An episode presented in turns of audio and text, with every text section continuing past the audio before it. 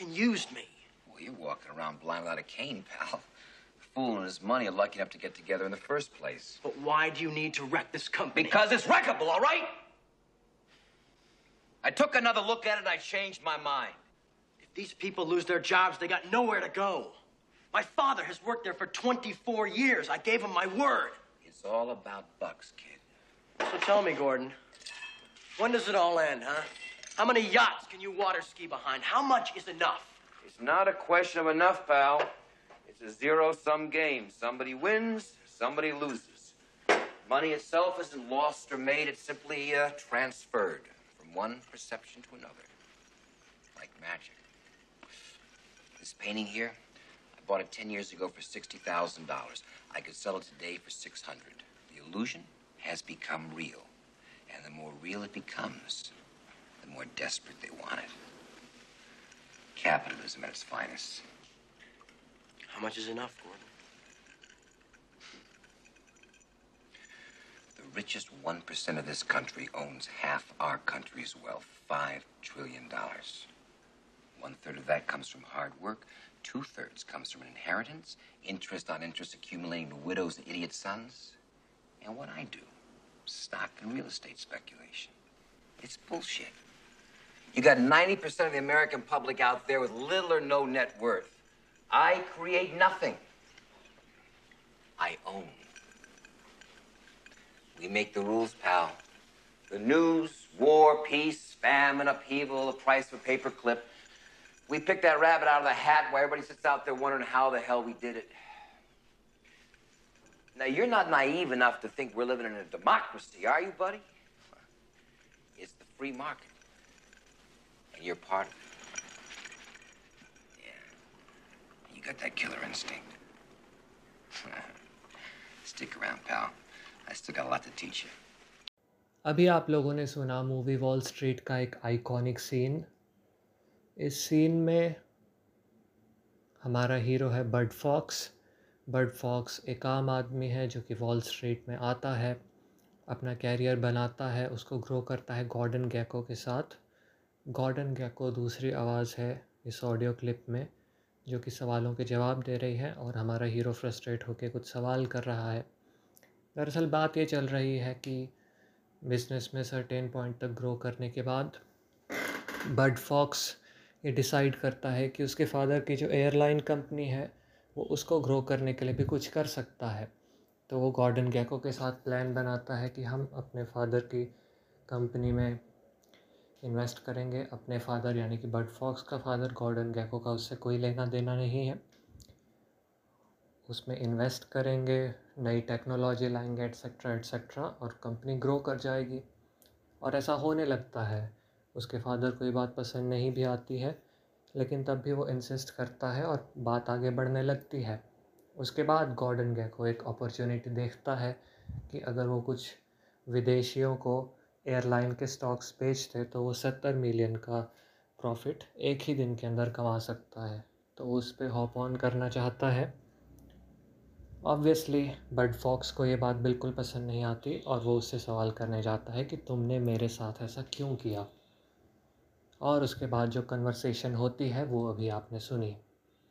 इस कन्वर्सेशन की सबसे इंटरेस्टिंग बात तो ये है कि गॉर्डन पूरे टाइम बर्ड फॉक्स के एक भी सवाल का जवाब नहीं देता है। पूछा कुछ और जा रहा होता है और जवाब हमेशा कुछ और दिया जा रहा होता है, लेकिन वो जवाब इमोशनली इतना स्टिमुलेटिंग होता है कि बर्ड उसे सुन कर के हिले बिना नहीं रहता, ये भूले बिना नहीं रहता कि उसने ओरिजिनली पूछा क्या था। And mind you Bud Fox कोई साधारण व्यक्ति नहीं है। वो भी एक बहुत कनिंग आदमी है। उसने भी पिछले कुछ सालों में वॉल स्ट्रीट पर काफ़ी अच्छे खासे पैसे कमाए हैं। एक नंबर के या दो नंबर के। वैसे तो इस कन्वर्सेशन का एक एक डायलॉग ही मेमोरेबल है, लेकिन एक पॉइंट तो ये उठाया गया है कि मनी जो है, वो अच्छे और बुरे, जीतने और हारने की फॉर्म में मूव नहीं करती है। मनी एक ऐसी चीज़ है जो कि परसेप्शंस के बीच फ्लो करती रहती है। और दूसरा point money is power democracy does not exist free power does not exist but free economy does जब भी किसी भी देश की सरकार या शासन तंत्र फ्रीडम के नाम पे खड़ा किया जाता है तो ये बात पक्की होती है कि उसके पावर स्ट्रक्चर की रेलगाड़ी को पैसा खींचेगा। क्योंकि लक्ष्मी माता चंचला है। चाहे डेमोक्रेसी हो या ना हो लक्ष्मी चंचला है ही। ये एक सनातन प्रिंसिपल है। बर्ड फॉक्स कन्वर्सेशन के शुरू में भी वही सवाल पूछता है जो एंड तक पूछता रहता है। तुमने मेरे साथ ऐसा क्यों किया? पहली बार पूछे जाने पर इसका जवाब होता है, फॉक्स, तुम एक ऐसे आदमी हो जो कि अंधा है और बिना लाठी के अंधेरे में घूम रहा है। ये सवाल का जवाब नहीं है। लेकिन गॉर्डन के पास इसके अलावा और कोई जवाब है भी नहीं। क्योंकि जब फॉक्स इस क्वेश्चन को रीफ्रेम करता है, मेरे साथ ऐसा क्यों हुआ? इसकी जगह वो इस तरह फ्रेम करता है कि तुमने मेरे साथ ऐसा क्यों किया? तो भी गॉर्डन का यही जवाब होता है कि क्योंकि ये किया जा सकता था। फॉक्स का सवाल है कि वाई डिड यू रैकेट और वो कहता है कि बिकॉज़ इट इज़ रैकेबल और वो एकदम चिल्ला करके ऐसा कहता है। अगर आप एचएल में मूवी देखेंगे तो आप पाएँगे कि ये सवाल का जवाब देते हैं गॉर्डन के खुद के चेहरे पे। सेंस ऑफ़ पर्पसलेसनेस लेकिन अकम्पनीड विद इमोशनल कन्विक्शन है। उसको खुद को भी नहीं पता कि वो ऐसा क्यों कर रहा है, लेकिन उसके अंदर एक हंटर का स्पिरिट है, जो कि किए बिना रह नहीं पाता। और उसको खुद को भी नहीं पता कि वो जीवन में आगे कहाँ बढ़ रहा है। गॉर्डन फॉक्स को एक पेंटिंग दिखाता है और कहता है कि मैंने ये सत्तर हज़ार डॉलर में ली थी और आज ये पाँच छः मिलियन डॉलर ऐसा कुछ एक्सपोनेंशली हाई कॉस्ट पे बिक जाया करती है। क्यों? क्योंकि तब जब मैंने ख़रीदी थी उस समय ये बस एक कागज़ थी, इसकी वैल्यू इल्यूजनरी थी। लेकिन अब जब ये मुझ जैसे अमीर आदमी के पास इतने समय तक रह चुकी है तो इसकी एग्जिस्टेंस सभ्यता की निशानी बन चुकी है और इसीलिए इसका मोल बहुत बढ़ चुका है। और जब हम गॉर्डन की आगे की कही हुई बातें, दुनिया कितनी मीनिंगलेस हो चुकी है और पावर किस तरह काम करती है, इस सबको मिला कर के विचार करते हैं तो एक ही कंक्लूज़न पे पहुँचते हैं कि in this modern world civilisations are at sale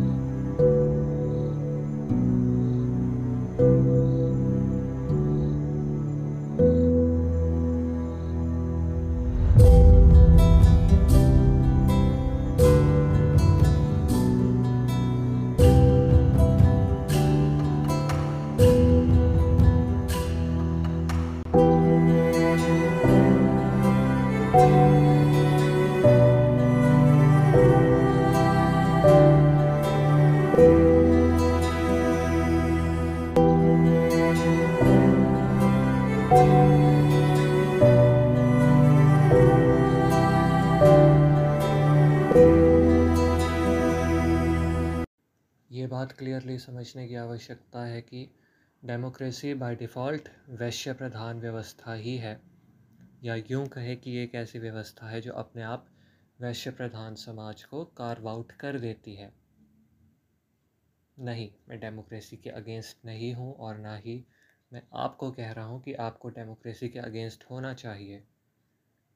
वास्तविकता में व्यवस्था कौन सी है, कौन सी नहीं है, ये एक गौण प्रश्न है। मान लो कोई ऐसी व्यवस्था है जो कि हर एक एंगल से फांसीवाद को प्रमोट करने वाली है, ऐसी पूरी की पूरी प्रोबेबिलिटी है। परंतु उस व्यवस्था में जो टॉप पे व्यक्ति बिठाया गया है, उसको हमारे सारे आचार्यों ने मिल कर के नियुक्त किया है, उसका ज्योतिष शास्त्र कहता है कि उस व्यक्ति में ऐसे ऐसे गुण होंगे मतलब कुंडली ऐसा कहती है। और मैं निजी रूप से भी ये जानता हूँ कि उस व्यक्ति का मनोवैज्ञानिक चरित्र जैसा प्रतीत हो रहा है, उसमें तनिक खोट नहीं है। तो निस्संदेह मैं बड़ी ही प्रसन्नता से उसको अपना राजा मान लूँगा। बहुत अच्छी बात है, उसको अपना तानाशाह मान लूँगा। परंतु यदि हम एक ऐसा संसार भी बनाते जहाँ पूरी की पूरी दुनिया को एक परफेक्ट डेमोक्रेसी मिलनी हो, लेकिन वो डेमोक्रेसी होनी हो अफ़गानिस्तान के तालिबानियों के हाथ में तो ऑब्वियसली वो स्वीकार्य नहीं होगा। कोई तो कारण है कि राज धर्म और शास्त्र धर्म दोनों साथ साथ चलते हैं। क्योंकि शासन तंत्र कौन सा है, ये प्रश्न कुछ उस प्रकार का है कि एक क्षत्रिय के हाथ में तलवार कौन सी है या शस्त्र कौन सा है। एक दो साल के बच्चे में आप संसार का सबसे घातक हथियार पकड़ा दो और एक क्षत्रिय हो बहुत बड़ा उसके हाथ में एक सुई हो, तब भी कौन जीतेगा? सब जानते हैं। उसी प्रकार से शासन तंत्र कैसा है? ये बात की बात है। शासन तंत्र के ऊपर आसीन कौन है? ये सबसे बड़ी बात है। ये सबसे बड़ा मौलिक प्रश्न है। डायलेक्टिक वैश्य प्रधान संरचना कैसे करता है? लेट से आप एक प्रोडक्ट बेचना चाहते हो। एक ऐसा प्रोडक्ट जो कि काफ़ी मेन स्ट्रीम होना है। और आपके पास ऑप्शंस हैं कि या तो आप काफ़ी सारे ऐसे हीरोज़ को अपने एडवर्टाइजमेंट कैंपेन के लिए रख लो, जो कि सारे के सारे एकदम मैस्कुलिन हैं। तीस चालीस वर्ष की उनकी उम्र है। या फिर आप छोटी आयु के अभिनेताओं को रख सकते हो, वरुण धवन टाइप बीस पच्चीस साल के रख लो, जिनको देख कर के यूथ अट्रैक्ट हो जाए। बेटा मेल्स टाइप और जो लड़कियाँ क्यूट लड़कों को देख करके चीज़ें ख़रीदने पे आतुर हो जाती हैं, वो आकर्षित हो जाएँ। आपके पास ये दो ऑप्शन हैं। और आपको प्रोडक्ट को क्या करना है? मेन स्ट्रीम करना है। आप जानते हो कि आप एक प्रकार के अभिनेताओं को रखोगे तो दूसरे वर्ग के लोग नहीं आएँगे और वाइस वर्सा भी सच है। तो बेस्ट सॉल्यूशन क्या है? दोनों ही प्रकार के अभिनेताओं को सामने रख दो कि हाँ ये वाले लोग भी हमारे साथ हैं, ये वाले लोग भी हमारे साथ हैं। इसके बाद आपको मार्केट से कोई हिला नहीं पाएगा। ये क्या हो रहा है? एक डायलेक्टिक बनाया जा रहा है जो कि प्रूव करता है कि हर तरह के लोग हमारे प्रोडक्ट को लेते हैं। यानी कि हमारे प्रोडक्ट में ही कोई विशेष बात होती होगी। हम कोई आपको झांसा नहीं बेच रहे हैं। ऐसा एक इल्यूज़न क्रिएट हो जाएगा। आप झांसा बेच रहे हो या नहीं बेच रहे हो, ये अलग बात है। लेकिन ऐसा प्रूफ किया जा सकता है। आप यदि विचार करके देखें तो जो बातें मैंने बोली, वो डेमोक्रेसी पर भी बहुत ही अच्छे से अप्लाई होती हैं। आज लिटरली कोई भी ऐसी पार्टी नहीं है जिसका एक स्टैंड वर्ड्स से लेकर के एक्शंस तक बना रहता हो। हमेशा उसमें कुछ ना कुछ फ्लक्चुएशन आता ही आता है। और हम एक ऐसी स्टेज पर पहुँच चुके हैं जहाँ पर राजनीतिक विशेषज्ञ जो हैं, वो इस बात की प्रशंसा करने पर उतर आए हैं। हम सबने कलेक्टिवली ऐसा मानने की कोशिश की है कि हाँ एक पॉलिटिशियन का कोई स्टैंड ना होना ही सबसे अच्छी बात है, वो ही सबसे आइडियल शासक है। जिस व्यक्ति का अपनी वाणी तक पे शासन नहीं है, वो व्यक्ति ही सबसे अच्छे से देश पर राज कर सकता है। ध्यान रहे, वाणी पे शासन रहने का मतलब ये नहीं कि कोई पागल आदमी कुछ भी अनर्गल बात जीवन भर बोलता रहे। उसको वाणी पे शासन होना नहीं बोलते। आप यदि सोचो कि कोई ऐसे नेता आइडियल हैं जो कि एक कट्टर स्टैंड लेकर के बचपन से लेकर लेकर बुढ़ापे तक रहे और फिर उसमें सुर्खियों में भी आए, तब भी उनका माथा सही जगह पर नहीं आया। उन्हें बहुत लोगों ने समझाया, तब भी सही वो नहीं समझे। तो नहीं, ये वाणी पर शासन होना नहीं है। वाणी पर शासन तभी होता है जब आपकी वाणी आपको एक दर्शन दे। दर्शन हिंदी वाला नहीं, संस्कृत वाला, वेदांत वाला, किसी भी फॉर्म की गवर्नमेंट हो, उसमें ये फेल सेफ़ मैकेनिज़्म होना चाहिए कि भाई ये देखो, ये हमारी वाणी है, हमारे मौलिक सिद्धांतों के बारे में। इन सिद्धांतों से यदि मैं हिलता हूँ तो या तो मैं स्वयं इस्तीफ़ा दे दूँगा, या जैसे मोनार्की में हूँ तो फिर मेरे ही आसपास के लोग कहेंगे कि मैं अपना राजधर्म नहीं निभा रहा हूँ, वो मुझे हटा देंगे। या फिर जैसे मैं एक पॉलिटिकल पार्टी का कार्य करता हूँ तो फिर पार्टी मुझे निकाल देगी। लेकिन ऑफ़ कोर्स ऐसा होता नहीं है, ऐसा कभी नहीं हुआ कि किसी नेता को सिद्धांत से भटकने के लिए निकाला गया, नेता को निकाला जाता है तो इनर पॉलिटिक्स के कारण। तो इसका कारण क्या है? इसका कारण ये है कि जिस प्रकार दो अलग अलग प्रकार के अभिनेताओं को लेकर डायलेक्टिक बनाया जाता है, उसी प्रकार दो भिन्न भिन्न प्रकार के सिद्धांतों को लेकर के भी पॉलिटिकल पार्टी अपना डायलेक्टिक बनाती है। ये समझने की आवश्यकता है कि फेल सेफ़ मैकेनिज़म्स की एब्सेंस होना भी एक प्रॉब्लम नहीं है। हम तो तत्व पक्षपातों ही स्वभावोध्याम में मानते हैं। तो हमारे अनुसार यदि फेल सेफ़ मैकेनिज़्म नहीं है और एक जगह काफ़ी सारे बुरे लोग इकट्ठे होते चले जा रहे हैं तो उन सब के बीच में से कभी ना कभी कोई एक अच्छा व्यक्ति आकर के पावर को एक्वायर कर लेगा। और क्योंकि उसको रोकने का कोई मैकेनिज़्म नहीं है इसीलिए वो सब कुछ उलट फेर कर देगा। सब कुछ अच्छा हो जाएगा। जैसे वो अनिल कपूर की मूवी थी जिसमें कि वो सीएम बन जाता है, सब कुछ ठीक कर देता है एक दिन में। और अभी जवान मूवी आई है शाहरुख खान की। कुछ एक्सटेंट तक वो एक प्रो एनआरकी मूवी है। एनआरकी की आइडियोलॉजी से ये मुझे प्रॉब्लम नहीं है कि वो बहुत ही ज़्यादा डिसेंट्रलाइज कर देती है, क्योंकि जैसा कि मैंने कहा कि शासन तंत्र कैसा भी हो, कोई ख़ास फ़र्क नहीं पड़ता। एनआरकी की प्रॉब्लम ये होती है कि एनआरकी का बिलीफ ये होता है कि ह्यूमन सिविलाइजेशंस की पावर पॉलिटिशियंस के हाथों में लाई डाउन करती है। आज के समय में ये बात बिल्कुल भी सत्य नहीं है, ऐसा बिल्कुल नहीं होता। इनफैक्ट जवान मूवी का जो विलन होता है, वो बिजनेसमैन होता है और वो बोलता है कि मैं पॉलिटिक्स में आना चाहता हूँ। तुम क्यों आना चाहोगे? तुम क्यों मीडिया के ग्लोबल पावर के प्रेशर्स के अंडर आना चाहोगे, जब तुम ये सब प्रेशर्स लिए बिना ही ये पावर्स रख सकते हो? इनफैक्ट कई सारी वेब सीरीज़ बनी है जो कि फेल सेफ़ मैकेनिज़म्स की एब्सेंस को रिकॉग्नाइज करके कुछ बच्चों जैसे ख्याल वाले राइटर्स ने लिखी हुई हैं कि हीरो जो है वो लास्ट एपिसोड तक सफ़र करता रहता है, लेकिन एंड में जा कर के वो सब कुछ बदल देता है, सारा सच दुनिया के सामने ले आता है, उसके बाद सब कुछ खुशहाल हो जाता है।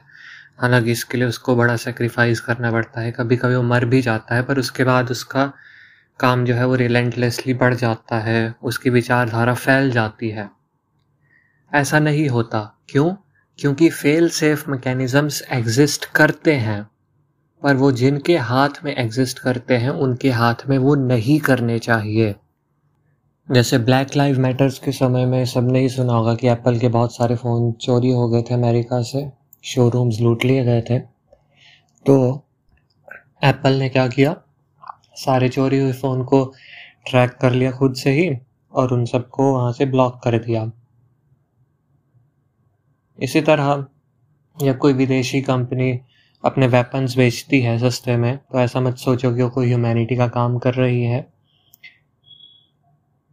जो भी वेपन्स टेक्नोलॉजी से काम करते हैं क्लाउड से कनेक्टेड होते हैं एक्सेट्रा उन सब के अंदर क्रिप्टिक बैकडोर्स होते हैं, जिनके बेसिस पे उनको रिमोटली कभी भी रोका जा सकता है। और वो क्रिप्टिक बैकडोर्स उनकी एक्सेस किसके पास होती है? जिनको बेचा जाता है, उनके पास नहीं होती है। जिन्होंने बनाया होता है, उनके पास होती है। इनको क्रिप्टिक इसीलिए कहा जाता है, क्योंकि वो बहुत छुपे हुए होते हैं। एक नॉर्मल कोडर भी अगर उस वेपनरी के कोड को ऐसे एक्सेस कर ले तो उसको समझ नहीं आएगा कि इसके अंदर ये छुपा हुआ है, पर वो होता है।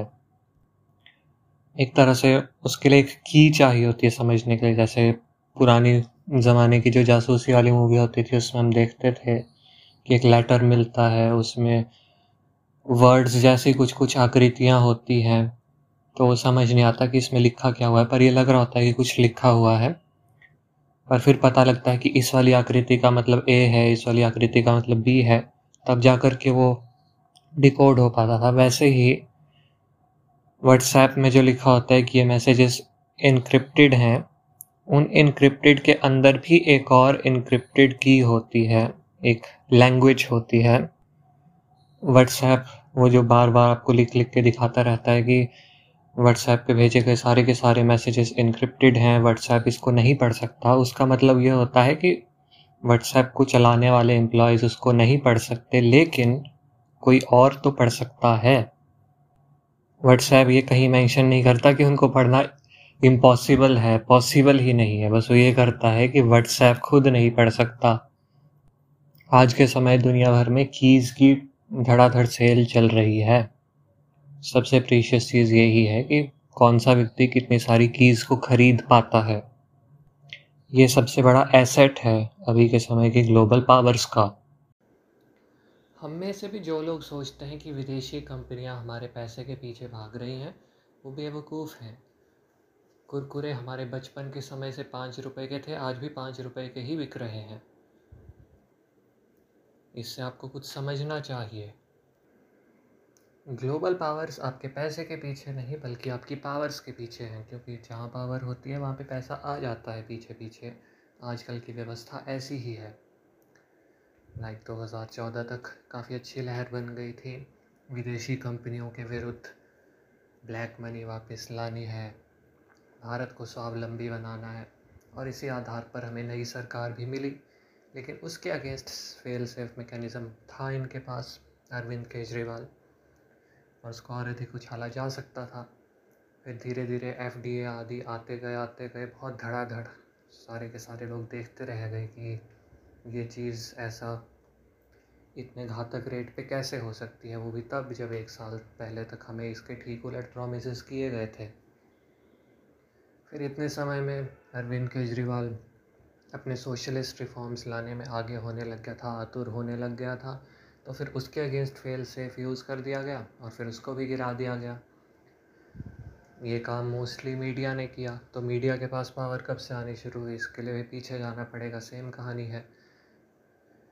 वाजपेयी जी प्रधानमंत्री जब बने थे तो उनका कारगिल से पहले का जो टेन्यूर है और उसके बाद का जो है, उसमें आप एक ड्रास्टिक डिफरेंस पाएँगे कि पहले उनकी क्या सोच थी और उसके बाद क्या हो गई। कारगिल से पहले वो इंश्योरेंस पॉलिसीज़ को कतई विदेशी हाथों में नहीं जाने देना चाहते थे। इसके एकदम सख्त विरोधी थे। सब तरफ़ से प्रेशर था, लेकिन फिर भी उन्होंने पोखरण का न्यूक्लियर टेस्ट करवाया। लेकिन फिर पाकिस्तान के हाथों कारगिल युद्ध कराया गया। मीडिया उस समय विदेशियों के हाथ में नहीं थी, लेकिन पाकिस्तान तो था ही। तो पाकिस्तान को वेपन्स दिए गए, युद्ध होता रहा। अमेरिका से डिप्लोमेसी की गई। मोदी जी काफ़ी आगे रहे। कई बार अमेरिका गए वो सेटलमेंट करवाने के लिए। काफ़ी सारे ऑप्शंस कंसिडर किए गए। पर सीधी सी बात यही निकल कर के आ रही थी कि अमेरिका के पास वेपन्स की कोई कमी नहीं है और पाकिस्तान जो है उसके पास लड़ने की भूख की कोई कमी नहीं है। तो उस समय ना मीडिया, ना कोई भौतिक चीज़, बल्कि पूरा का पूरा एक देश फेल सेफ़ मेकेनिज़्म का काम कर गया। कारगिल के युद्ध के बाद हमने देखा कि इंश्योरेंस कंपनीज़ का काम जो है, वो धड़ाधड़ विदेशी कंपनियों के हाथ में जाता चला गया। वाजपेयी जी ने ऐसा होने दिया, देश का विकास होगा जीडीपी बढ़ेगी, ये सब होगा, ये सब के नाम पे। और निस्संदेह विदेशी कंपनियों के आने से जीडीपी बढ़ती ही है, ये हम पहले समझ चुके हैं। पर इंश्योरेंस बेचना लोन बेचना जो है, वो सीधी सी एक स्कीम है अपने पैसे बाहर भेजने की।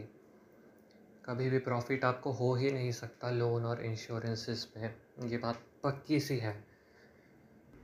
एज अ पर्सन आपको बेनिफिट हो सकता है, लेकिन एज अ कम्युनिटी आप लॉस में रहने ही वाले हो, ये बात पक्की है। क्योंकि जैसे आप लोन पे कुछ रिसोर्स बना लेते हो अपना तो फिर आप क्या करोगे?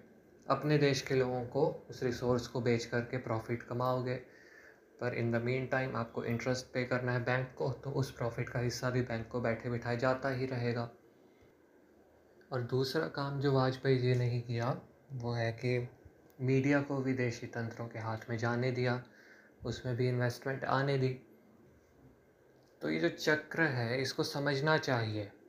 ये जो हम में से कुछ लोग सोच करके बैठे हुए हैं ना कि हमारे कुछ टॉप के नेता जो हैं वो सीक्रेट सोसाइटीज़ में होते होंगे फ्री मैसन्स हैं, शैतान के आगे सर झुकाते हैं और इसलिए के बुरे हैं, ये बात थोड़ी फैंटेसी वाली हो जाती है और बचकानी हो जाती है। सच्ची बात तो ये है कि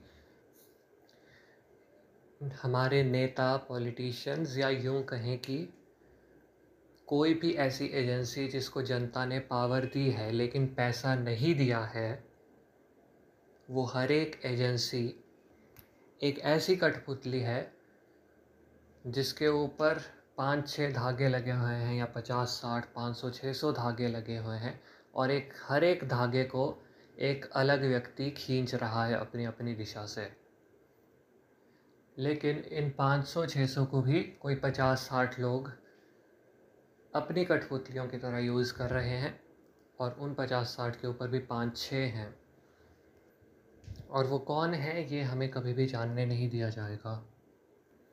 क्योंकि सिस्टम खुद ये जानने में असमर्थ है। अब आपको प्रहलाद की एक कथा सुनाता हूँ। प्रहलाद को एक बार भटकाने के लिए इंद्र एक ब्राह्मण का वेश धर करके आए।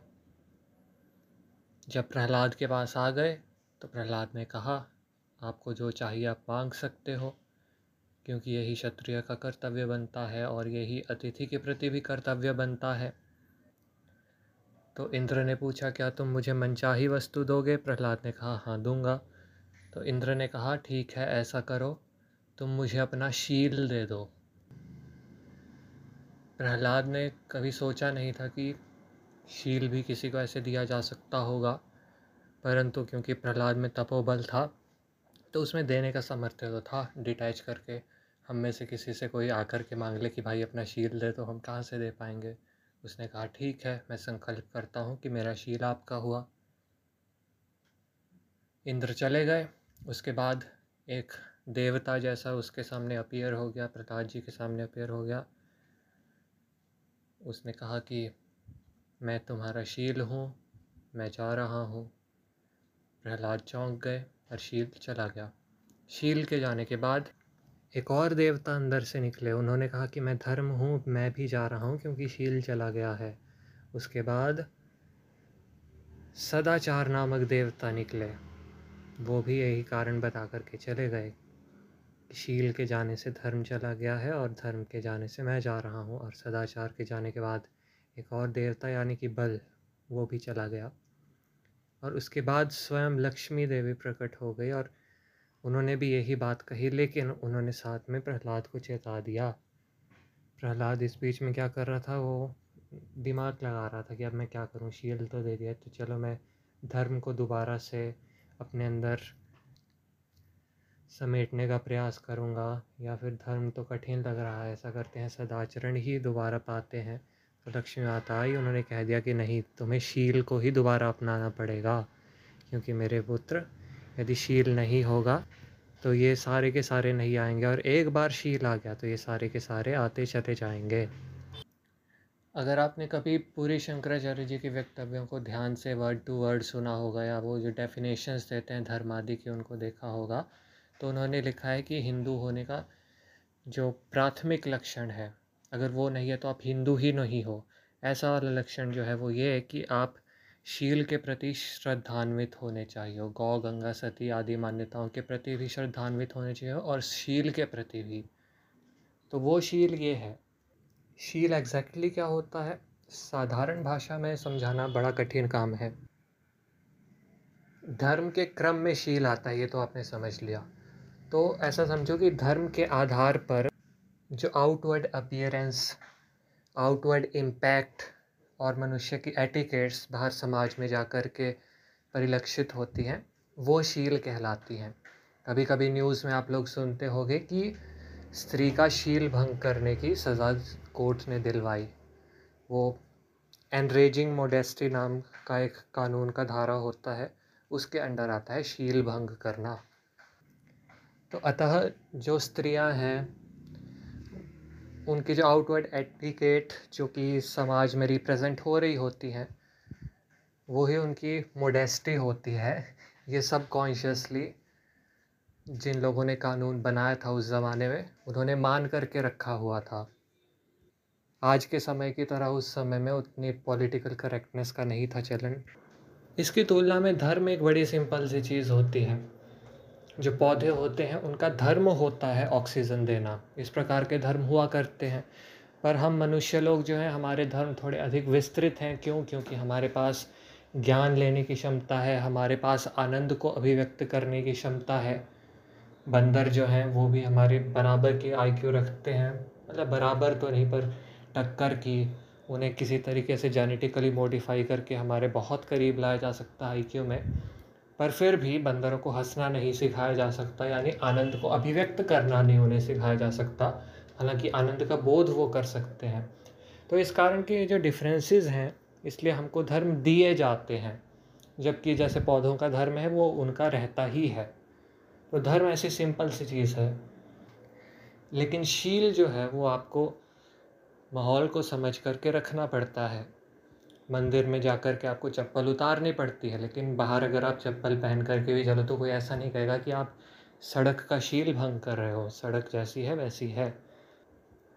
स्वाध्याय में भी शब्द प्रयोग होता है कि इस ग्रंथ का आपको अनुशीलन करना चाहिए, परिशीलन करना चाहिए, तब आपको ज्ञान प्राप्त होगा। उसका भी क्या अर्थ है कि ऑब्वियसली हम जनजात तो उस ग्रंथ को जानते हुए पैदा नहीं हुए हैं।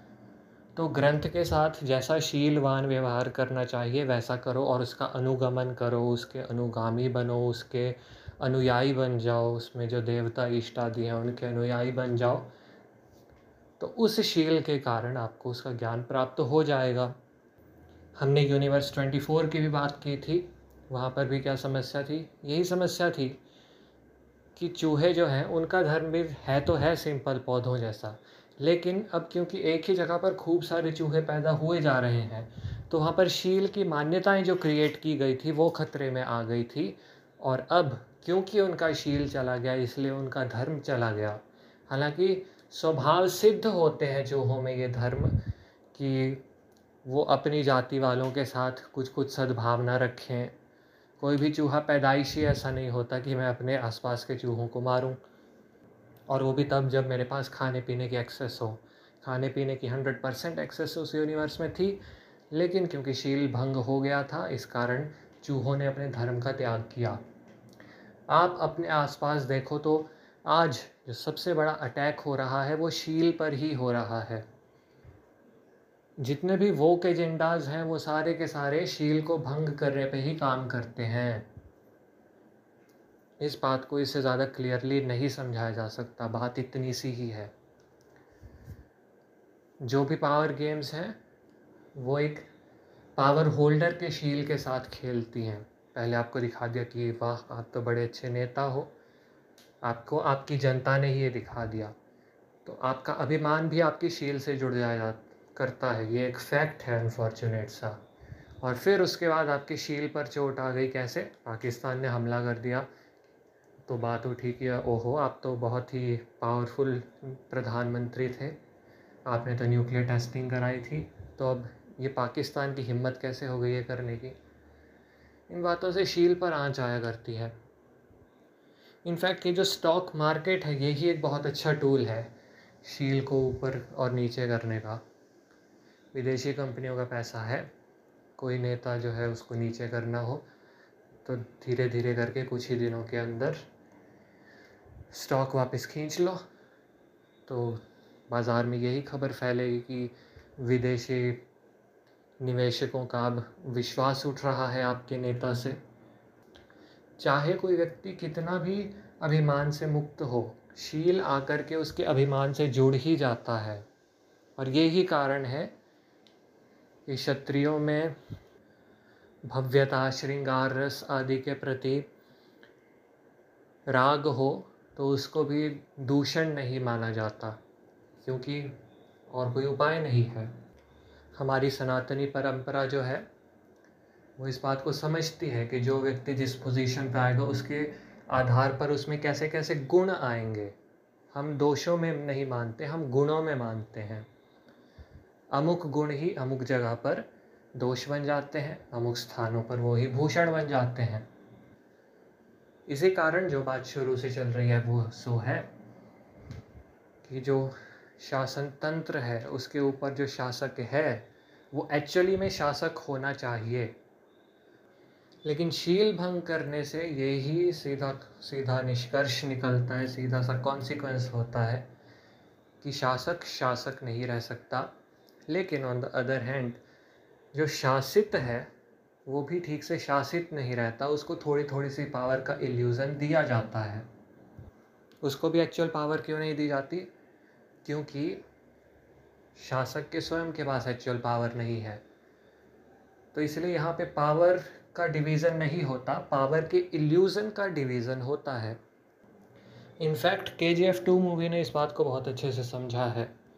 के जी एफ़ टू की जो सोशल साइड है उसमें जो पावर गेम्स को जिस तरीके से डिस्क्राइब किया गया है, उसको बहुत चाइल्डिश माना जाता है, क्योंकि उसकी जो विचारधारा है समाज के प्रति, वो दब जाती है। इतने ऊँचे ऊँचे एक्शन सीन्स और साउंड म्यूज़िक इफ़ेक्ट्स के बीच। अधीरा रॉकी को पहली बार में नहीं मारता है, केवल उसको घायल करके जानबूझ के वापस भेज देता है। जब रॉकी के पे शासन करने लगता है तब जानबूझ करके गुरु पांड्यन की सरकार के विरुद्ध नो कॉन्फिडेंस मोशन का प्रपोज़ल पास करवाया जाता है। लेकिन जैसे ही रॉकी थोड़ा पकड़ने की कोशिश कर लेता है और पकड़ में आ जाता है तो ये समझ आता है कि ठीक है, रॉकी भी एक टूल की तरह काम कर सकता है। तो नो कॉन्फिडेंस मोशन का जो प्रपोज़ल पास हुआ था, वो फेल हो जाता है। उसको पारित नहीं होने दिया जाता, अंततः। This campaign had a concern about my style that I think they still continue to have today, which is the advice they give me is to dumb it down. They hire political consultants, and the political consultants claim to be political consultants. But my sense with political consultants is that they're like money managers. If they could manage money, they'd be rich. And if political consultants knew anything about politics, they'd be running themselves. And they always do the, say the same thing. They say just what you said, which is, well, people aren't very bright. They don't have a very long attention span. You have to dumb it down, which shows you exactly what they think of people. And it makes It you does. wonder too, just exactly who they want to dumb down for. Like it might be for the people, but it might be for them. अभी आपने सुना America के current prominent presidential candidate Vivek Ramaswamy को जो कि एक Indian है। जैसा कि हम सब जानते हैं, पिछले कुछ वर्षों में टॉप वन परसेंट के लाउंज में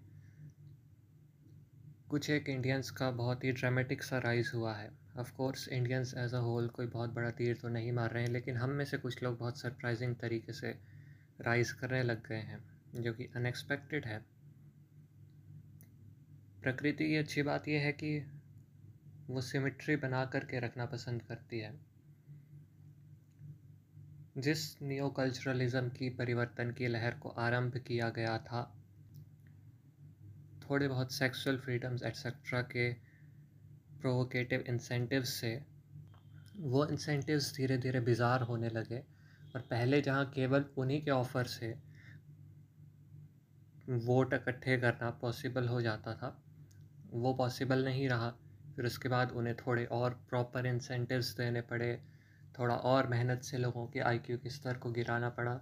इस तरह साइकिल चलती रही, लेकिन अंततः प्रकृति जो है वो अपना कदम रख देती है सिनेरियो में। आपने साइकिल शुरू ही नॉलेज की डेफिसिट को क्रिएट करने से की थी, लेकिन डेफिसिट जब बहुत ही बड़ा हो जाता है तो जो चीज़ कम है उसकी डिमांड क्रिएट हो जाती है। और इसी कारण ग्लोबल सिनेरियो में हम देख रहे हैं कि इंडियंस का राइस हो रहा है। विवेक रामास्वामी प्रॉमिजिंग इस सेंस में है कि he definitely is an intelligent and articulate man वो बात तो ठीक है, लेकिन पास्ट लाइफ में before being a presidential candidate he has actually run and run an Ohio based firm जो कि ब्लैक रॉक सिकोया जैसी कंपनी से डायरेक्टली compete करती थी। वह हम में से तो कोई एक कर नहीं सकता। बात केवल पैसे की नहीं है, परंतु साहस की भी है। लेकिन लेट्स से कि रामास्वामी भी बस एक और इंटेलेक्चुअल है, जिसकी गति बस एक एक्सटेंट तक है। और सच्ची बात है एज अ हिंदू भी रामास्वामी के बहुत रायता किस्म के विचार हैं। और मुझे उससे कोई समस्या नहीं है, क्योंकि उसी से वो प्रेसिडेंशियल कैंडिडेट में compete कर पाएँगे, क्योंकि ऐसा नहीं होता तो वोट कहाँ से मिलते? अमेरिका की मेजॉरिटी पॉपुलेशन तो आज के समय में भी क्रिश्चियन ही होगी। तो लोगों की जैसी सहिष्णुता है, उस हिसाब से नॉलेज धीरे धीरे होकर के, उभर करके आती है। लेकिन लेट्स से ये यहाँ तक लिमिटेड रहता है तो हो सकता है कि कुछ डेकेड्स बाद या सेंचुरीज बाद भी अगर हमारी तरफ़ से कोई इंसेंटिव नहीं दिया जाता कि भाई हमारे रास्ते में ये ये आपको लाभ मिलेगा, ऐसा हम कुछ भी ऑफ़र नहीं कर पाते हैं। जस्ट लाइक राइट नाउ हमारा प्रोपोगेंडा मैकेनिज़्म जो है, वो बहुत ही गंदा है। हम लोग आपस में लड़ते रहते हैं।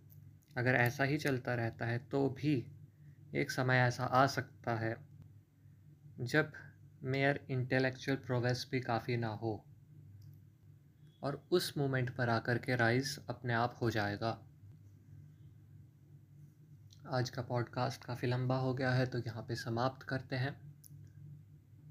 अगले एपिसोड तक के लिए जय लक्ष्मी नारायण।